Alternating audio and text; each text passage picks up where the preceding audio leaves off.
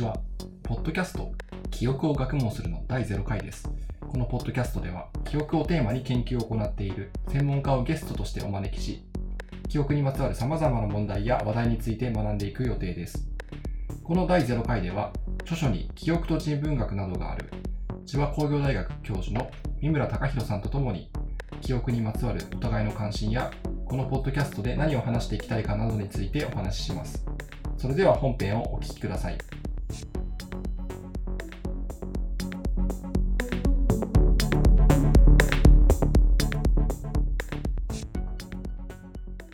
で本日は、えーと、ゲストに、えー、三村隆弘さんに、えー、来ていただいておりますあ。本日はよろしくお願いします。あ、よろしくお願いします。で人文学において、この記憶研究っていうのは、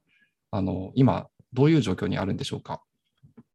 えー、そうですね。まあ、記憶で、特にあの人文系の観点から記憶っていう時には、いわゆるまあ自然系のあの学問の脳科学とかの学問でのこう記憶っていうのとは、あのまあ、それも含むんですけれども、まあ、もうちょっと広い意味で、あの記憶っていう言葉はあの使ってる面があ多分大きいのかなと、ね、思います。まあ、具体的には、あのまあ、個人的な記憶っていうだけじゃなくて、よくあの、やっぱりその記憶を継承するとかっていう時の、まあ、表現とかにもあるような、まあ、ちょっとその社会的なものであるとか、ま、共同体的なもの、まあ、あの、厳密な意味ではこれ記憶っていうふうには言えないのかもしれないですけど、まあ、そういうものに対するものもこう記憶っていうふうに、えー、まあ、含めて、あの、いろいろこう、なんか表現したり、えー、記述したりしているっていうのが、まあ、面白いなと思って、えー、まあ、特に小説なんかではそれがなんかいろんな形で表現されているので、そういうところに関心を、えー、持っています。で特に、あの、まあ、ちょっとあの、まあ、詳しくはまた、あの、え、また改めてでもできると思うんですけれども、え、特にその、私っていうもののこう記憶と、え、あの、いわゆる共同体的な、いわゆるこう歴史って呼ばれるようなものが、あだんだんこう工作するように、あの、関連づけられて、ね、まあ、捉えられるようになってきたのが、まあ、主に、まあ、20世紀の終わりぐらいとか、まあ90、90年代とか、えー、ぐらいから、あの、まあ、人文系の中では特に言われて、まあ、メモリーブームっていう言葉でも、まあ、言われてるんですけれども、まあ、そういうこう個人的なものと歴史的なものとの、えーまあ、関わりとか境界線とか、まあ、そういうのをこう見直し始めて、で、あの、まあ、小説とかのこう記述もそういうのを反映したようなものが、まあ、だんだん増えてきているようなので、まあ、特にあの、例えば日本の小説だったら、なんか村上春樹のなんかね、ねじ巻き鳥クロニクルあたりとかで、なんか一つ大きな転換点があったりとか言われているようなものですし、えっと、まあ、数えしぶらの場合は、まあ、特にこう記記憶っていうのがキーワードになっているので、えー、まあ、そういったところの関心っていうのが、まあ、強まっているのかなっていう、ね、まあ、そういう印象ですね。はい。何かそれは、あの、なんか歴史的な背景とか、なんか大きなあ出来事があって、それのなんか記憶を継承していかなくちゃいけないみたいな、そういった背景もあったりするんでしょうか？あそうですね。うん、まあ、例えばその国によってね、国とか文化によって、なんか大きな出来事とか継承しなきゃいけないっていう事柄って、うん、まあ、いろいろ、ね、あると思いますので、特にあの、今あの、ヨーロッパの方を中心に行われている、まあ、記憶研究っていう、こう、メモリースタディーズっていうふうに言われている、まあ、研究、あの、まあ、分野とかでは、まあ、特にこう、文化的な研究とか、文化的な記憶の継承っていうことを、まあ、特に、え、まあ、注目しているので、例えばその大きなものだったら、あのね、戦争の記憶であるとか、えー、特にあの、ドイツとかは、あの、やっぱりその、えー、特にそのホロコーストの記憶の継承とか、あの、ドイツの人たち自身にとってのそのホロコーストの意味合いを、まあ、どういうふうに捉えるかっていうことも、まあ、やっぱり、えー、大きなトピックになっているので、そういう、そういう背景もあって、やっぱり、えー、そういうものを背景にしながら、まあ、90年代とかの、えー、まあ、メモリースタディーズとか、まあ、そういうものが、えー、まあ、広く、えー、まあ、行き渡っているのかなという印象は、えー、ありますね。はい。なるほど。あの、先ほど、あの、記憶と言えないのかもしれないみたいなとこ、あの、社会集合的な、そういった記憶というものについても言及がありましたけれども、えー、その記憶とは何かっていうのをこう確定するっていうのは意外となんか難しいというのが多分あるあって、えっと、その分野によって何を記憶と呼んでいるのか、どういう現象を呼んでいるのかっていうのが、えー、違うっていうところも一つすごく面白いし、難しいところなのかなという印象をあの持ったりしています。うん。うん私自身は、あの、先ほど言ったように、あの脳科学の方から記憶に考えはじ、ああと考え始めていまして、まあ、大学院の時からあの興味があるんですけれども、えーやはりその、私がその脳科学に興味があったのは、あの、記憶に興味があったからなんですけど、その、まあ、自分の脳の中にその記憶があるというふうに言われていて、その記憶を保持しているのがこの800億ぐらいあると言われる神経細胞なんですけど、その神経細胞のその働きがどのように自分の記憶を保持しているのかっていうのは非常に考えれば考えるほどよくわからないなと思って、で、すごく面白いなと思って、なんかこういうあの興味の持ち方っていうのは、三村さんどれくらいこう、あの共有していただけるものなのかっていうのをちょっとあの聞いてみたいかったなんですけど、いかがですか？それは私ももちろんあの非常に興味ありますね。確かに、えーまあ、どういう形で入っているのかっていうのが、まあ、いろんなか、いろんな説として、えーまあ、あの、あるっていうことは、あのまあ、いくつかその書籍書物とか読んだりすると、あのまあ、その痕跡説みたいなものとかですよね。えーとかとして、あの、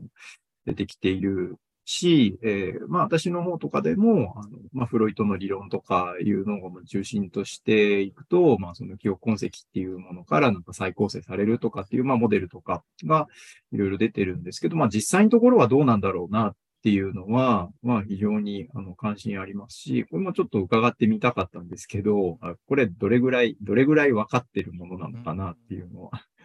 えそうですね。はい。あの、そこを私はちょっと知りたいなと思っていて、うんあの、少し前に、あの、えっと、脳科学が記憶をどれくらいこう明らかにしたのかみたいなことをあの調べてブログに書いたりあのしたことがあるんですけど、やはりその記憶がどうなあの脳のどこにしまわれているのかみたいなことっていうのはもう100年ぐらい前からずっとこう、うんあの神経科学の分野で調べられていて、ですごくあのいろんなブレイクスルーがあありまして、最初はもう見当もつかなかったところから、このシナプスっていうその、えっと、神経細胞と神経細胞のあの接続の部分のあの、えー接続の強さがこうあの外界からの刺激によってこうあの可塑的に変わっていくんだみたいなことが分かってきたりとかして、まあ、そういったところにこう記憶がしまわれてるんだっていうような考え方ができたりとか、ーあとはその海馬っていうあの脳の部位に、えっと、記憶をあー作るようなああの働きがあるんだっていうことが少しずつ分かってきたりとか、まあ、そういった非常にいろんな進展はあるんですけれども、ただ、じゃあその記憶を脳の中から読み出せるぐらい、うん。あの脳の記憶の仕組みが分かったかっていうとどう、どうやらそうでもない、そこまでは言ってないっていうようなことがなんとなく分かってきて、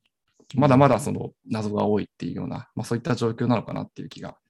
特に SF の作品とかだったら記憶を読み出すとか、なんかその記憶を移し替えるとかっていうのが、まあ、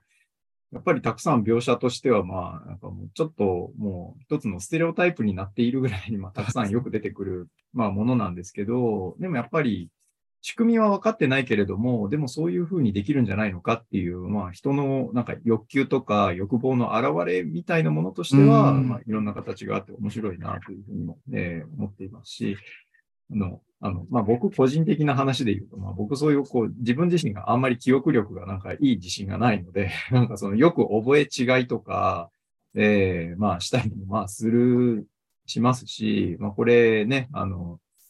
なんかあの、こうね、あの、まあ、僕とか夫婦の間でのなんか言った言わないとか、あの時こうだった言ったとか言わないとかっていう話になると、まあ、大体僕が負けちゃうので、あれ、それで、なんかこう、記憶力がいいとか悪いとか、あの、読み出しがうまいとか、なんか、でも実際頭の中にはどう入ってるんだろうっていうのは、まあ、すごく、えーまあ、関心があるところなので、まあ、それはぜひ、あの、脳科学的な見地から、あの、まあ、詳しい方とか、まあ、もし来ていただけたら、お話聞いてみたい、えー気はしていますね。はい。そうですね。ぜひそのあたりも専門の方にお話を聞きたいなと思います。えーちょっとだけですね、あの、この、えーポッドキャストをやろうと思った動機みたいなところでお話ししたいなと思っていたんですけど、とあの私がその記憶の学問っていうことにあの注目するあの理由についてちょっと今思ってることなんですけれども、その脳科学に限らず、まあ、いろんな学問でその記憶が探求されているわけなんですけど、そのあの理由としては、その記憶っていうのは、実はあの思われている以上にこう難しい対象なんだよってことが一つああるんじゃないかなと思っていて、えっと、まあ、記憶がそのコンピューターメモリーみたいな、もしものだとしたら、覚えているかいないかのこう二択みたいな感じになると思うんですけども、実際の記憶っていうのはそういうものではなくて、覚えているんだけど思い出せないとか、えっと、忘れたと思っていたのにふと思い出してしまうとか、えっとまあ、そういった極めてなんか複雑な現象であるということで、えっと、で、あの、科学的に考えても、そのコンピューターメモリのイメージで捉えられるような記憶っていうのとはちょっと違うんじゃないかってことが分かってきたりしていますし、また哲学の方では、そもそもその記憶っていうのは脳の中にこう保持されているものじゃないんだっていうようなあの立場もあるようで、あの意外とこう難しいんだよっていうことが一つあると思っています。で、そういったその記憶の学問に面白さを見出すもう一つのあの側面としては、やはりその記憶っていうのはその学問的に面白いだけじゃなくて、普通の生活を送っている私たちにとっても重要なんだよってことがあのあるんじゃないかなとあの思っていて、私たちあの日々いろんなことにこうあの頭を悩ませてると思うんですけど、あのえっとまあ、経済どうするかとか、自分たちの生活をあのどうしていくかとかっていうことを考えてるんですけど、うん、まあ、未来のことを盛んに考えてると思うんですけれども、うん、まあ、その未来をどうしたいかっていうこととあの、うん、セットで自分の記憶をあのどうするかっていうような問題もあの立つというふうに思っていて、またその、まあ、社会としてもその、えっと、記憶というものをどうやってこう維持していくかっていうことが、実はその未来自分たちがどういうふうに生きていくかってことにつながってるんじゃないかなっていう気があのしています。えちょっとあんまりうまく言えてないんですけれども、まあ、そういった観点で、えー、まあ、今後、私たちがこう生きていく中で、あの自分たちの記憶をどういうふうにあの、まあ、作っていくのかとか、あの変えていくのかとか、うん、どういうふうに何を覚えていくのかっていうことをあの考えることも結構重要なことなんじゃないかなという気があのしていて、うん、そういった議論ってあまりこうされてないと思うんですけれども、あの改めて、ね、あのうん、そういった視座で考える上で、いろんな学問のあの知恵をいただきながら考えていくってこともあの面白いんじゃないかなと思ったりしています。うん、うん、そうですよね。まあこれ、まあ私自身の関心でもあるんですけど、まあそのやっぱり、うん、えー、なかなかそのね、科学的な検知、脳科学とかのこう検知の、えー、まあ記述と、考察と、あとまあその人文学系のその小説とか、まああの、まあフィクションの中でのその表現とかをなんか付き合わせていくとか、まあ並べ併記する、並べていくっていうことって、まあなかなかなんかこう、まあ機会がなかったりするので、うん、まあこうね、このシリーズの中でそういうこともなんか、まあ考える。まあ密接に、密接にこう、これはこうだっていうふうにまあ結びつけることっていう意味ではなくても、もうちょっとこう、緩やかな形でこう関連づけていったりっていうことも、まあそういうことを考える機会にもなるんじゃないのかなというふうには、ね、まあ私も楽しみに、ね、しています。で、あの、まあ、先ほどのその脳科学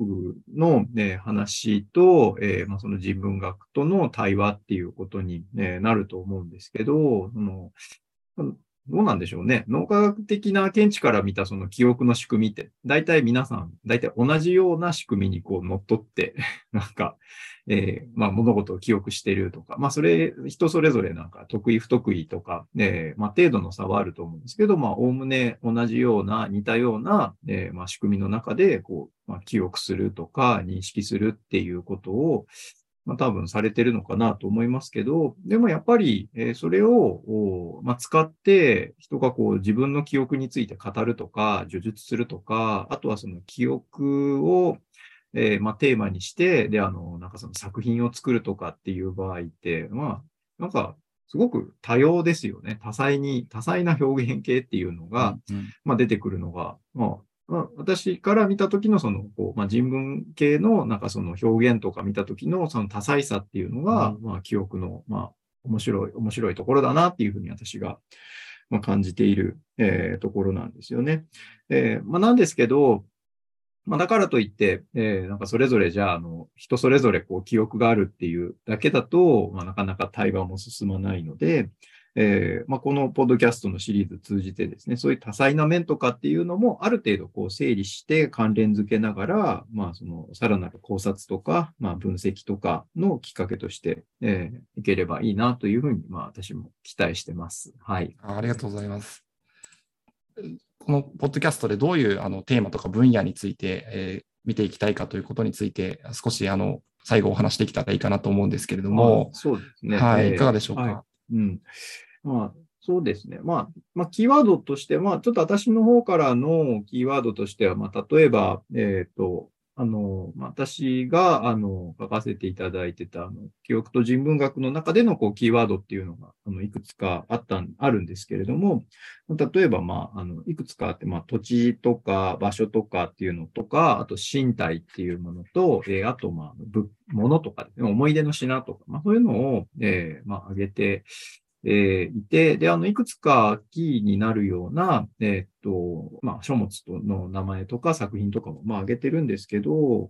まあ、本出した時の、えーまあ、ご縁とかがあって、えーっと、まあ、記憶地図、日常記憶地図っていうのを、あの、されてる、あの、まあ、作品として、これ面白いなと思うんですけど、その地図を、え使って、えーまあ、アートさ、アート、まあ芸術作品ということだと思うんですけれども、されてるあの佐藤綾子さんとかの、えー日常記憶地図とか、まあ、これなかなか面白い、えー試みだと思いますけどね。これあの、何回か、丸山さんも一緒にあの、読書会だったりとか、はいで、えっ、と、知り合い、えーの、えー方なんですけど、うん、まあ、こういう場所と記憶の結びつきとか、えー面白いですよね。はい。なんかあの、私の方でもなんか記憶術の、えー場所と記憶術の、えー結びつきとかもまあ使ってるので、うん、場所の話をあの取り上げているのと、えっ、と、あとですね、あの、かなりあの学術的な内容で書かれているものとして、で、あの、小沢京子さんが都市の解剖学とか、まあそういう都市と、えー、あ、なんて言うんでしょう、その場所、場所とですね、もうちょっとなんかあの、まあ僕もなんかあの難しくてなんかうまくあのちょっと説明できなかったりするんですけど、えーその場所とあの記憶の結びつきっていうのはすごくこう、あの、まあやっぱり歴史的にこう長い、えー経緯があるので、えーそういったものを、まあ、特にアート作品とか、えっ、と、美術作品ですかね、絵とかで、で、あの、から、あの、考察されてる、えーあの、方の、えーですね。で、あの、えっ、と、あと、こう、えー小沢さんの師匠が、えーまあ、東大の、えっ、と、田中淳さんっていう、えー、淳先生で、まあ、これも、あの、かなり、あの、まあ、有名な、あの、先生でいらっしゃい、えーます。はい。あの、脳科学的な興味から言いますと、あの、海馬の、あの脳の海馬の、あの、神経細胞が場所細胞だっていう、あの、考え方がありまして、えー。あの外界の、えっと場所を、えー脳の海馬の一つ一つの神経細胞が、えー表してるんだっていう、コーディングしてるんだっていうような発見が、えーあって、えっと、それが、あのはい、ネズミの脳でもそうだし、えー人間の脳でもそうなんじゃないかっていうようなあの話があって、そういった観点からも、あの場所っていうのはその何かを覚えることの一番最初のうん大事な情報なんだっていうようなのが、あ神経科学としてもあったりとかして、あのその辺のつながりもあの面白いなと思います。そうなんです。えう、んそれってあの、最近のこ分かったことですか？それとも前結構昔から分かってることなんですか？それは確か70年ぐらいに最初に分かって、ただそのえー場所細胞のあの研究っていうのはずっと続いてきていて、うんはい、あの最近でも新しい発見がいろいろあるっていう分野だと思います。あでも、やっぱり面白いですよね。それでこう脳科学とかでなんか分かってくる。まあ、ここ100年ぐらいのことで分かってきたっていうことで、なんか実はでもそれよりもっと前からいろいろ表現されてきたことっていうのが、うんなんかなんとなくそれなりになんかあの、なんか裏付けになるというか、なんか思いつきとか、なんか、あの、なんか空想とかじゃなくて、なんかそれなりになんか関連性みたいなものが実はあるっていうのが後から分かってくるって結構面白いですよね。そうですね。ええはい。あ他にはどどんなテーマがありそうでしょうか？あ他、あの、私、個人的な関心では、やっぱまあ身体、うんまあ体が覚えるっていう、えーうんあの言い方ですよね。あまあ身体の問題とか。うん。まああれもやっぱりその、もちろん脳が制御してるって言われればまあそうなんですけど、でもやっぱ実感としてはなかなか、うん、まあそう、実感としてはなかなか、あの、ちょっと、脳だけでこうされているような感じには、こう、なんか思えないぐらいのそのリアリティを備えているのが面白いなと思いますし、まあこれやっぱり、あれですかね、あの、伊藤浅さんですかね、この辺の、えー話。まあ最近思うあの非常にあの興味深い、えー本とかいろいろ出されてますし、まあ、身体と記憶とか、まあ、体が覚えるっていうので、なんかその反復動作とかについては、あの、まあ、ベルクソンとかがまあ多分されてるんで、まあ、特にその伊藤さんが面白いなって思うのは、やっぱりあのその障害を、えー、まあ、持たれた方のその身体意識とか、なんかそういうのをいろいろこう記述されてるのが、やっぱり面白いなっていう、えー、印象です。あ、丸山さん的には何かありますか？あの、えー、キーワードとして。ね、あ、キーワードでも、はい、あ、その身体の話でももちろんいいですけど。うん。まあ、そあの今まで出てきたような脳科学の話もあれば、まあ、心理学の、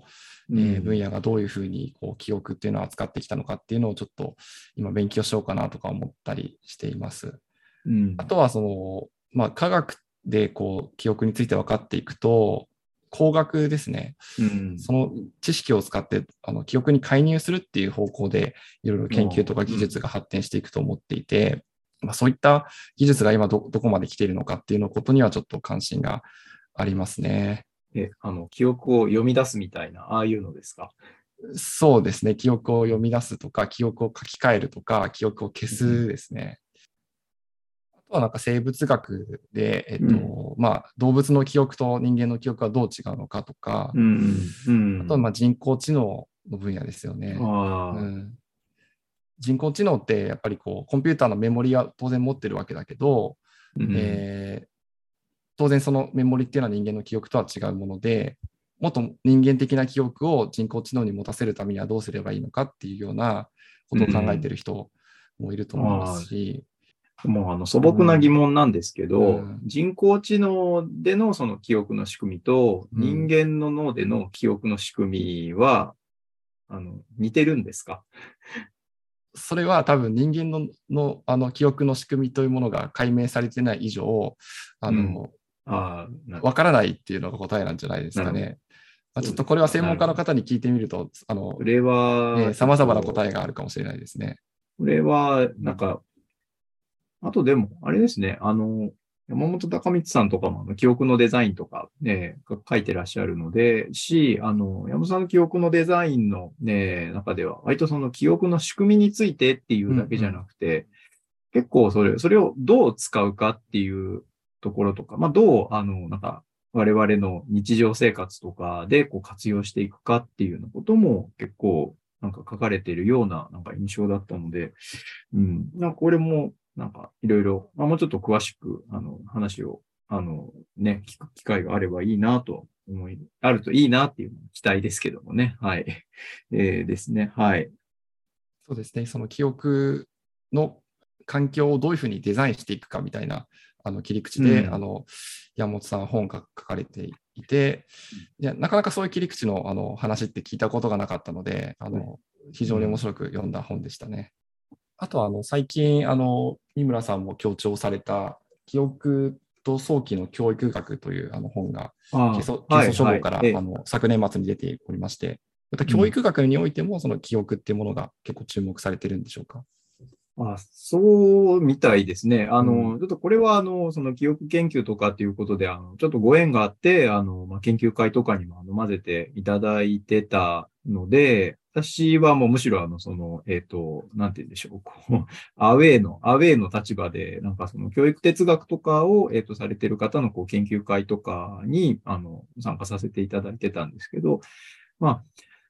まあ、教育の中でのこう記憶っていうふうになった時には、まあ一番シンプルなものってなんかその、まあ勉強するときにこう、なんかたくさん覚えるとか、あの効率よくこう暗記するためのこう記憶っていう、ね、イメージが強いんですけれども、でもあの教育哲学の中では、まあそれよりもまあもっと広い意味での、まあまあ、こう、アイデンティティとか、人格と、なんか記憶の結びつきであるとか、あの、まあ、最初に、ちょっと今日私も述べたような、そういう記憶の継承をするときに、えー、まあ、教育において、まあ、どういうふうにこう活用するかっていうようなこととか、まあ、そういうことにも結構関心を持たれているようなので、うん、まあ、あの、うん、割とこう思ってた以上にあの広範囲でのこう記憶っていうものをこう扱っている、まあ、分野だなっていうふうにも思いました。だから、あの、とあのその中でこう扱われているもので、まあ、例えば、あのまあ、少しあの、まあ、大きな出来事であったような、えーまあえっと、原爆であるとか、えっ、と、まあ、戦争であるとか、あと最近だったら震災とかの、えー、まあ、記憶とか、例えばそういうものをなんかこう、教室の授業でどういうふうに取り上げるかっていうことを、まあ、考える、えー、ようとしている、あのうん、まあ、分野だなっていう、そういう印象ですね。はい。そのあたりは、やっぱり集合的記憶っていう、その最初に出たメモリー、えー、ブームの流れみたいなのをこう、えー、あの組んでいるというか。そうですね、うん、はいはい。まさに、まさにそのおっしゃる通りだと思います。そういう集合的なものを、うん、まあ、どういうふうに、まあ、提唱したりとか、で、あとは、まあ、まあ、やっぱり大きな出来事だったの、トラウマの問題とかもありますので、まあ、どういうふうにこう、なんか、うん、まあ、語る、どういうふうにこう語るかとか、どういうふうにこう共有するかっていうことを、まあ、考えようと、考える、まあ、きっかけにもなるんじゃないかなというふうに、え思いますね。はい。ありがとうございます。まあ、いろいろ、あの、出たんですけども、まあ、このようにですね、あの、様々なあ分野が記憶についてあの考えていて、まあ、必ずしも、あの、それらがこう、これとこれが組み合わさればこういう話になるみたいなことではなくて、うん、あのまだ、まだそういうビジョン、なんかちょっとまだないままに今日なんかいろいろ出した感じが、えー、しますけど、でもまあね、うん、うん、まあそういうのじゃ、まああの、まあ最初から決めていくというよりは、まあその、今日トピックがいろいろ出ましたのでね、うん、はい。そういうのを含めて、あの、うん、まあいろいろ企画していければなというふうには、えー、思いますね。はい。そうですね。うん。あの、そもそもね、あの全然記憶という言葉で使ってても違う意味っていうのもあるでしょうし、うん、まあ、あの接点が必ずしもあるとは限らないと思うんですけども、まあ、あのいろんな話を聞くことでこういろいろんなインスピレーションを得ることはできるかなということを考えています。で、まあ、ここ手探りになると思いますが、えー、ぜひあの聞いていただけたらありがたいと思っております。